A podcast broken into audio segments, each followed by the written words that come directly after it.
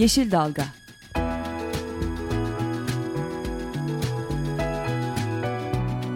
Çevre mücadeleleri üzerine.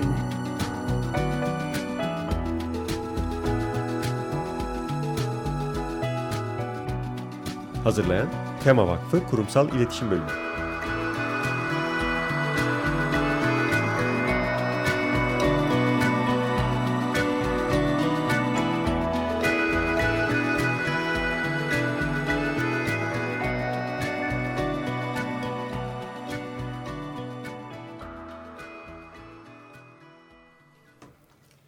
Merhabalar, Bir Yeşil Dalga programına daha hoş geldiniz. Ben programı hazırlayan ve sunan ekipten Gökşen Şahin. Ben Özgül Erdemli Mutlu. Bugün stüdyoda bir konuğumuz var. E, Tema Vakfı hukuk danışmanımız Ömer Aykul. Hoş geldiniz Ömer Bey. Hoş bulduk, teşekkürler. E, Ömer Bey ile beraber e, birazdan e, 3. köprü, aslında bugün 3. köprünün temelinin atılmasının yıl dönümü. Dolayısıyla 3. köprüyü ve onu hukuk çerçevesinde değerlendireceğiz. Ama ondan önce...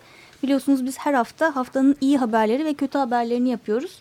Bu hafta haftanın iyi kötü haberlerini yapmak yerine e, Tema Vakfı Orman ve Kırsal Kalkınma Bölüm Başkanı Hikmet Öztürk'e bağlanacağız.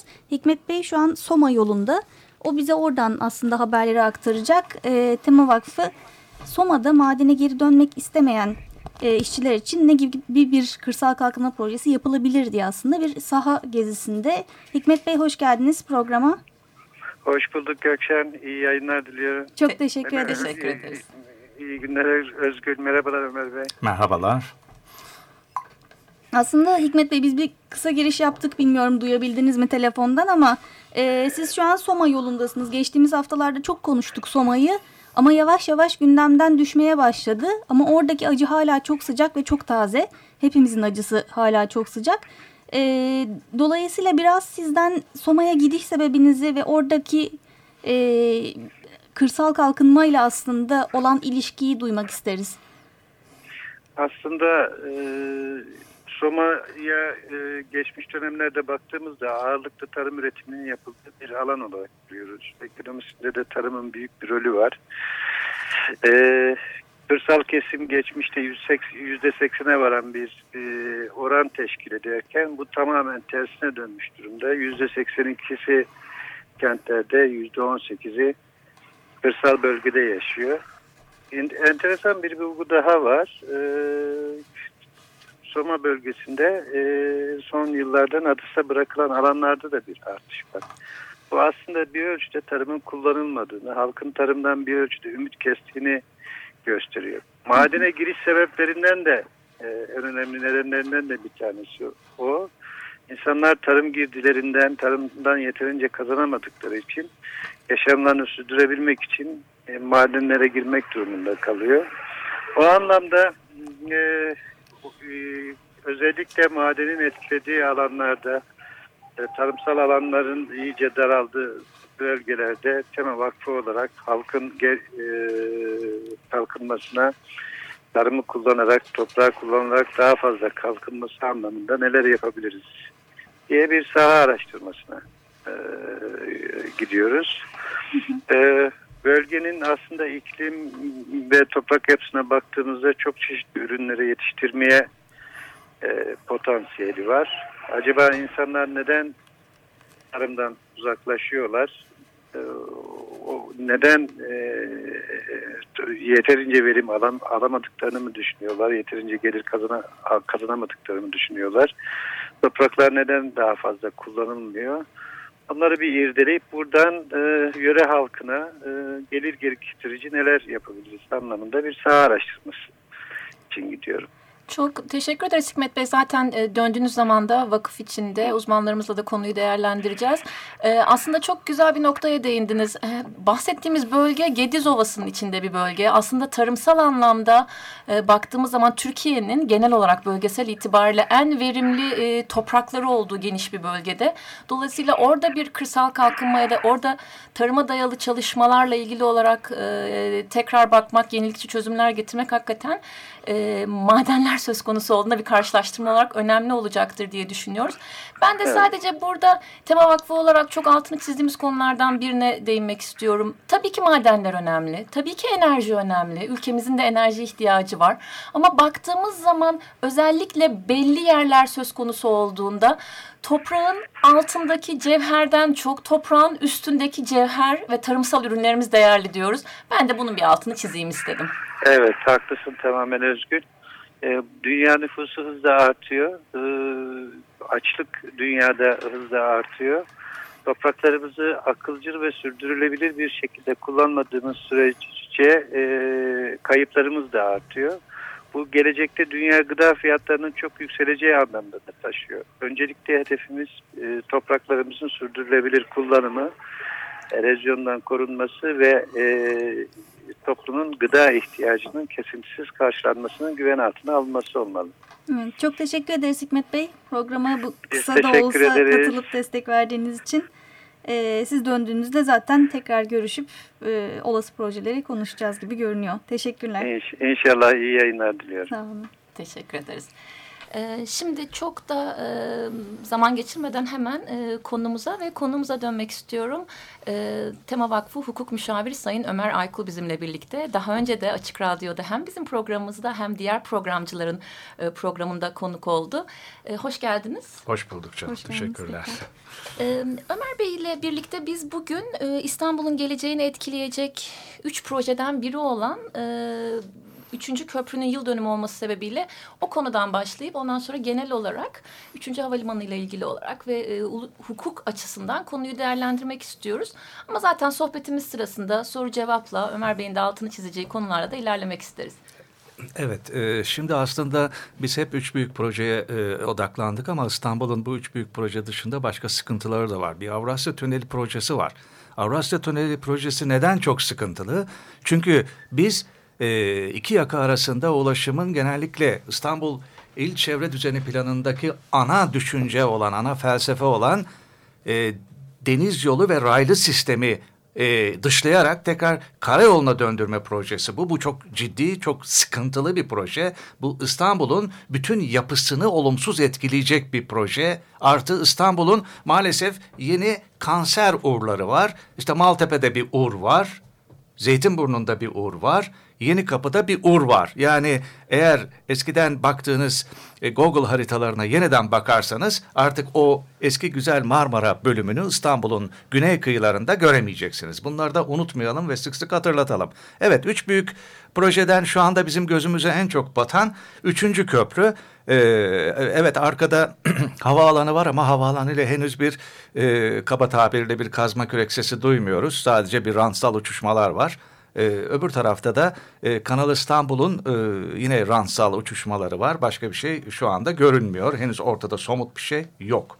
Gelelim üçüncü köprü. Üçüncü köprü en çok gözümüze e, batan konu. Üçüncü köprüyle ilgili temanın bildiğiniz gibi daha önce de paylaştığımız gibi açmış olduğu iki tane dava var. Bunlar neler? E, dinleyenlere bir kere daha hatırlatalım. Çok söyledik ama bunlardan bir tanesi İstanbul 1 bölü 100 binlik çevre düzeni planı. Yani İstanbul'un kentsel ve çevresel anayasası olan bu planın e, çok küçük bir cümlecikle değiştirilmesi. Cümlecik küçük ama sonucunda kocaman bir köprü var. Nedir o? Boğaz geçişleri alt ölçekli planlarda gösterilecektir.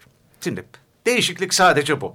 Bununla ilgili tema bir dava açtı. Küçük değişiklik e, ne demek oluyor, ne anlamda etkisi var? Onu duyarken bir de senesini hatırlatalım. Kaç sene, geçen sene kürek kazma başladı 3. köprüyle ilgili olarak ama bu davayı biz e, 2010 senesinde Evet evet o hatırlamaya o köprüyle ilgili ilginç e, tarihler var. Onları özellikle e, bahsedeceğim. Yani o e, özellikle e, köprü tamamen ormanlık alanlardan geçtiği için onunla ilgili anekdotu vereceğim ama müsaade edin şunu hemen söyleyeyim. E, neden küçük? Çünkü cümle küçük ama e, yapmış olduğu değişiklik yarattığı sonuç çok büyük. Şimdi e, bu konuda açtığımız davada e, yapılan bilirkişi incelemesi sonrasında bilirkişi böyle bir plan değişikliğinin e, şehircilik e, ve e, ekosistem açısından ve mevcut İstanbul Çevre Düzeni planıyla da uyuşmadığı gibi kaba nedenlerle çok çok genel olarak anlattığım nedenlerle uygun bulmadı. Fakat enteresan. Mahkeme sanki bu bilirkişi raporu yokmuş gibi çok ilginç bir şekilde, ilginç bir gerekçeyle red kararı verdi. Yani Ee, bu plan değişikliğini onayladı mahkeme. Yani evet, evet doğru Yani, buldu. doğru, doğru buldu. buldu, Ee, doğru bulurken de e, şöyle hatırlatalım.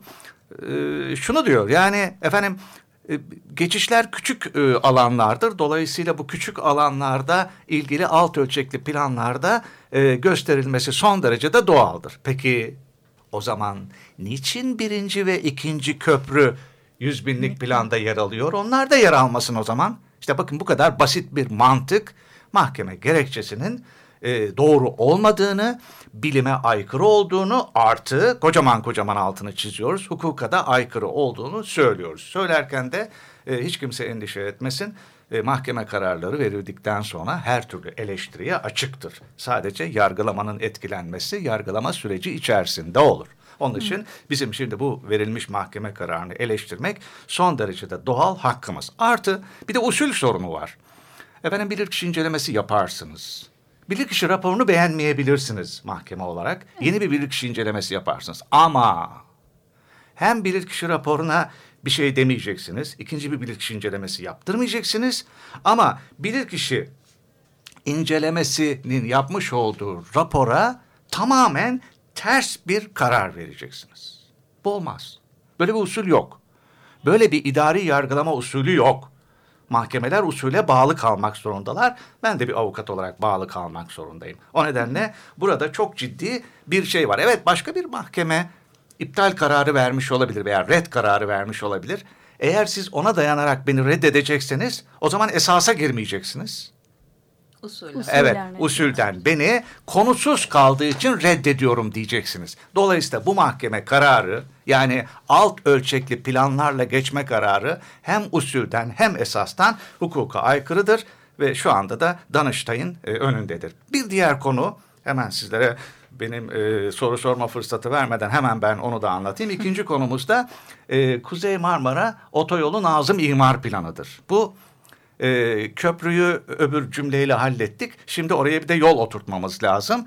1 bölü 25 binlik bir planla bu yolu planlandı. Sonra biliyorsunuz bu plan e, birkaç kere basına da yansıdı. Yok oradan mı geçsin buradan mı geçsin yollar Evet. diye. Hatta başladıktan sonra Evet. güzergahı değişti. Evet evet güzergah değişiklikleriyle oldu. Şimdi burada tabii hemen işte sizin e, e, demin bana hatırlattığınız konulara gelelim. Tabii ormanlık alanda yapılıyordu bu işler. E peki ormanlık alanda bir iş yapmanız için sizin mutlaka ilgili teşkilattan e, ağaç kesme konusunda bir olur almanız gerekir. Köprünün temeli ne zaman atıldı hatırlayalım. 29 Mayıs 2013. Efendim biz bunu merak ettik sorduk. Ne zaman siz orman kesme kararı aldınız? Ağaç kesme kararı için bakanlık oluru var. 14 Mayıs 2013. Peki siz ne kadar zamandır orada ağaç kesiyorsunuz? Bir buçuk yıldır. Yani köprünün temelinin atılmasından evvel 15 gün önce İstanbul ve Anadolu e, yakalarında ağaç kesme için bakanlık oluru alınmış olduğuna göre o zaman 14 Mayıs'tan önceki bütün ağaç kesimleri suç teşkil eder. Bakanlık olur verdiği takdirde ağaç kesilir. Mevzuatımız bunu gerektiriyor. İçimiz sızlasa da bu böyledir. Ama Hukuki açıdan ö- Evet, doğrudur en efendim ama eğer ortada bir bakanlığın kesim oluru yokken siz ağaç kesiyorsanız veya kesilmesine müsaade ediyorsanız kesen ve de göz yuman bu konuda kusura bakılmasın suç işlemişlerdir. Efendim bir başka konu hemen onu da belirtelim. Ee, orada bir de Boğaziçi'nin sit olmasının ötesinde tam köprünün geçtiği yerdeki iki tane alan özel olarak doğal sit statüsündedir. İstanbul'un kuzey yakası denir bunlara. Burada da bu sit de burada hiç dikkate alınmamıştır. Bir başka konuyu da söyleyelim.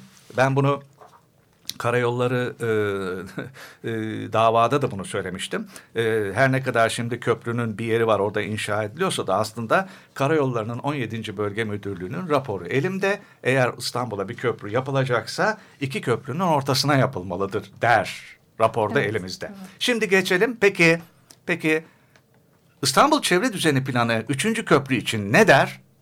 Üçüncü köprüyü şiddetle reddeder. İstanbul'un anayasası. Bugünkü belediye başkanımızın da altında imzası olan bir rapor bu. Bir e, plan bu.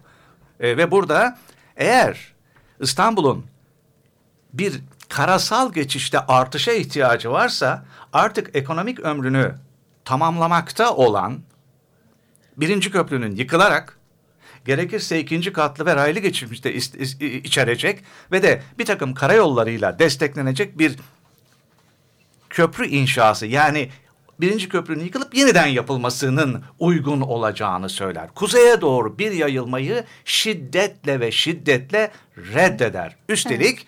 üçüncü köprünün temel gerekçesi olan e, ağır vasıta geçişleri için ise hem planda vardır çünkü plan çok ciddi bir ulaştırma alt planına dayanmaktadır. E, ikinci köprüdeki biliyorsunuz İstanbul'un ağır vasıta geçişleri ikinci köprüden yapılır. İkinci köprüdeki ağır vasıta geçişleri yüzde dört ila yüzde altı arasında rakamlar değişebilmektedir. Dolayısıyla bu kadar küçük bir rakam için siz üçüncü köprüyü inşa etme mantığınız olmaz.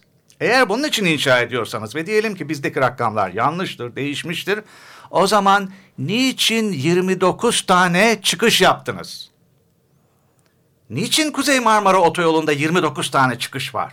Niçin Kuzey Marmara Otoyolu'nun planında otoyolunun 5 kilometrelik ekseninde yerleşime açılacaktır cümlesi var? Nasıl var? Niye var? O zaman ana argümanla gayet o zaman siz çelişen... o zaman siz söylediğinizde uygun düşmüyorsunuz. Uygun olmuyor. E, dolayısıyla bu hem 29 tane kavşak olması 29 tane kavşak 29 bağlantı demektir. Siz yol yaptığınız her yere e, konut gelmesini engelleyemezsiniz. Böyle bir şansınız yoktur. Mutlaka yol varsa oraya yerleşim gelecektir. Artı zaten itiraf ediyorsunuz 5 kilometrelik bir sahada sağda solda 5 kilometrelik bir sahada yerleşim olacaktır diyorsunuz. Yani siz İstanbul'un kuzey ormanlarında otoyolun mesafesi ne kadar bilmiyorum ama 10 kilometrelik bir şeridi açıyorsunuz yerleşime. Şimdi bu çok ciddi. Bu çok ciddi. Ya diyeceksiniz ki siz ne diyorsunuz ya Kanal İstanbul ve e, İstanbul'un bir de Anadolu yakasında iki tane bir milyonluk kent yapılıyor. Hani hiç olmazsa onlar bir yere sıkıştırılabilir. Ama siz bir yolun kenarını açarsanız açarsanız o bir bambaşka bir şey. Peki davada ne yaptınız? Davada ne yaptık? Biz tabii bildiğimiz bütün bilim adamlarından gelenleri davada yazdık, ettik, söyledik. Bilirkişi raporu geldi. Bilirkişi keşif yaptı. Temmuz 2012'de köprünün temeli atıldı 29 Mayıs 2013'te. Bilirkişi raporu elime geldi 30 Mayıs 2013'te. Yani düşünebiliyor musunuz? Bir yıl sonra yaklaşık 10 10 10 buçuk ay sonra köprünün bilirkişi raporu ve temel atıldıktan sonra geliyor. Hani e, kulakları çınlasın. Ferhan Şensoy'un tesadüfün iğne deliği diye bir e, kelimesi vardır, e, diyaloğu vardır. Hakikaten ilginç tesadüf. Böyle bir e, zaman diliminde geldi. Bakıyoruz, a, biz sanki hiçbir şey söylememişiz. Hiçbir bilgi yok, hiçbir bilimsel dayanak yok. Davada iki tane davalı var. Birisi İstanbul Büyükşehir Belediyesi, öbürü de müdahil Karayolları Genel Müdürlüğü. İki tane rapor var. İstanbul Büyükşehir Belediyesi'nin raporu ve Karayolları Genel Müdürlüğü'nün raporu. Bilir kişiler tamamen bu iki rapora dayanarak bir görüş yazmışlar. Tamamen. Şimdi yani da, Tema Vakfı'nın dava hiç, e, açtığı iki davalının bizim, e, Evet, evet. Yani biri davalı, biri müdahil. Siz güya tarafsızsınız bilirkişi olarak. Davalının Evet ama ta, bilirkişiler tarafsız olması gereken bilirkişiler efendim e, tamamen davalı ve davalı yanında müdahil olanların raporlarını aynen aynen bilirkişi raporuna geçiyorlar. Bunun adı da tarafsız bilirkişi raporu oluyor. Güzel yazdınız. Orada bir de köprü var. Üzerinde bir de tren yolu var. Ucu açık. Ne olacak o yollar? Hani nerede tren projesi? Üçüncü köprüde bir tren yolu var. Yani bir raylı sistem var. Tren kabul edeceğiz çünkü öyle bir yerde metro olamayacağına göre kilometrelerce ötede e, tramvay da olamayacağına göre tren diyeceğim. Nerede yol? Nereye bağlı? Hiç ortada böyle bir şey yok. Efendime söyleyeyim. E, artık o bilirkişi raporu içerisinde o kadar e, enteresan bir ki e, laflar var ki şeyi de okumamışlar. Yani plandan da haberleri yok. Diyor ki e, abartmamak lazım. Artık ikinci köprüde olduğu gibi burada bir yapılaşma e, olmaz diyor. Çünkü artık 2000 yıl öncesindeki 2000 yıl öncesindeki bir gece dolaşma süreci yok diyor. Ama siz 5 kilometrelik bir şerit bırakmışsınız. Yani bu nasıl olacak? Ayrıca burada e, bir ülke planı demişler bir ülke planı demişler. Ne demek ülke planı? Türkiye'nin planlama tekniğinde ülke planı diye bir şey yok. Kalkınma planları var. Ondan sonra çevre düzeni ve planlar var. Bir cümle daha okuyayım. Diyor ki efendim her ne kadar 1 bölü 100, 100 e, bin ölçekli çevre düzeninde yoksa da yoksa da ve alt üst ölçek ilişkisi gözetilmeden tasdik edilmiş olsa da demiş. Yani ne derseniz deyin, istediği kadar usulsüz olsun biz bunu kabul edeceğiz diyorlar. Ve böyle bir rapor var. İşin en hazini raporun altında yedi kişiden bir tanesi Orman Fakültesinin dekanı olur diyen. Altı kişi olur demiş. Bir tanesi Orman Fakültesi'nin dekanı. Çok konuştum ve sustum. Soru sorabilirim. Zaten dört dakikamız evet, kalmış dakikamız program kaldı. ama. Aslında toparlamak için yine birazdan e, sözü size bırakacağız ama burada tabii ki şu anda sınırlı vaktimizde belli konuları tartışabildik. Belli konulara ve önemli konulara değindiniz Ömer Bey. Ee, bizim kendi bilirkişi, e, bilirkişi raporumuzda Tema Vakfı'nın e, uzmanlara, bilim evet. insanlarına hazırlattığı ve sizin mahkemeye sunduğunuz bilirkişi raporunda tabii ki pek çok farklı açıdan e, incelendi konu. Ulaşım açısından konuşuyoruz. Evet ormanlar açısından, doğal varlıklarımız açısından konuşuyoruz ama çok geniş çerçevede kuzey ormanlarının e, değerli eko, ya, ekosisteme verdiği değerler açısından e, öneminden tutun e, İstanbul'un özel bulunduğu durumla ilgili olarak noktalara, e, denizlerle ilgili konular her konudan aslında e, bilirkişi raporunda değinilen ve sizin de dava dilekçesinde e, özetlediğiniz çok geniş anlamda e, etkileri var. Ee, ben bunu bir hatırlatmak istedim. Bir de e, hukuki açıdan Ömer Bey detaylarını dinledik. Raporla ilgili olarak Tema Vakfı'nın e, İstanbul'a etkileyen e, büyük projeler, üç büyük proje ile ilgili olarak e, hazırladığı bir rapor vardı. Altı ay süren çalışma, pardon yedi ay süren çalışma sonucunda e, 16 bilim insanının katkısıyla hazırlanan başlığı İstanbul'un geleceğini etkileyecek üç proje. Üçüncü köprü, üçüncü havalimanı ve Kanal İstanbul. Bu rapor hayli kapsamlı bir rapor. Ömer Bey'in de katkısı oldu ve Ömer Bey'in dışında 15 insanın da bilim insanı ve uzmanın katkısıyla hazırlanan rapora web sitemizden ulaşılabiliyor. Bu anlamda bugün üçüncü köprünün temelinin atıldığı birinci yıl dönümü bizim açımızdan hakikaten ve pek çok insan açısından hani üzüntüyle karşıladığımız bir konu. Ama konunun detaylarını raporumuzda bulabilirsiniz diye hatırlatmak istiyorum. Evet.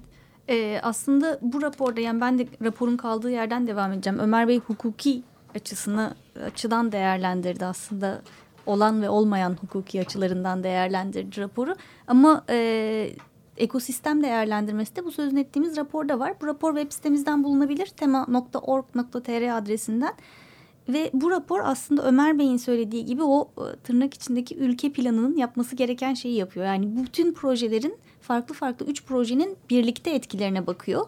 Dolayısıyla bu aslında bir kere daha buradan hatırlatmak lazım ki bütün kümülatif etkiler dediğimiz birlikte ele alınması gereken etkiler bizim yapmadığımız ve dolayısıyla çok ciddi ekosistem sorunlarına sebep olan bir e, sorun diyorum. Siz bir şey söyleyeceksiniz galiba evet. Ömer Bey. Buyurun. İstanbul diye bir kent var olacaksa mutlaka kuzey ormanları ve onun içindeki su havzalarının mevcut olması lazım. Eğer İstanbul diye bir kenti yaşatacaksak ama bu üç büyük proje İstanbul'un kuzey ormanlarını ve su havzalarını yok ediyor.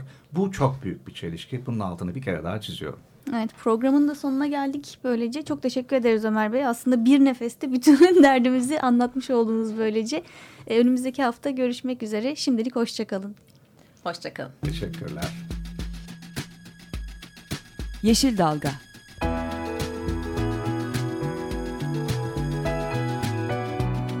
Çevre mücadeleleri üzerine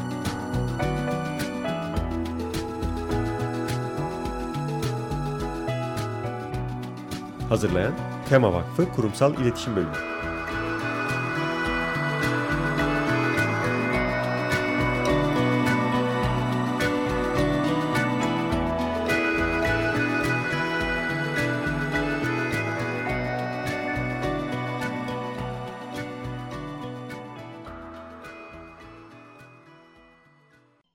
Açık Radyo program destekçisi olun.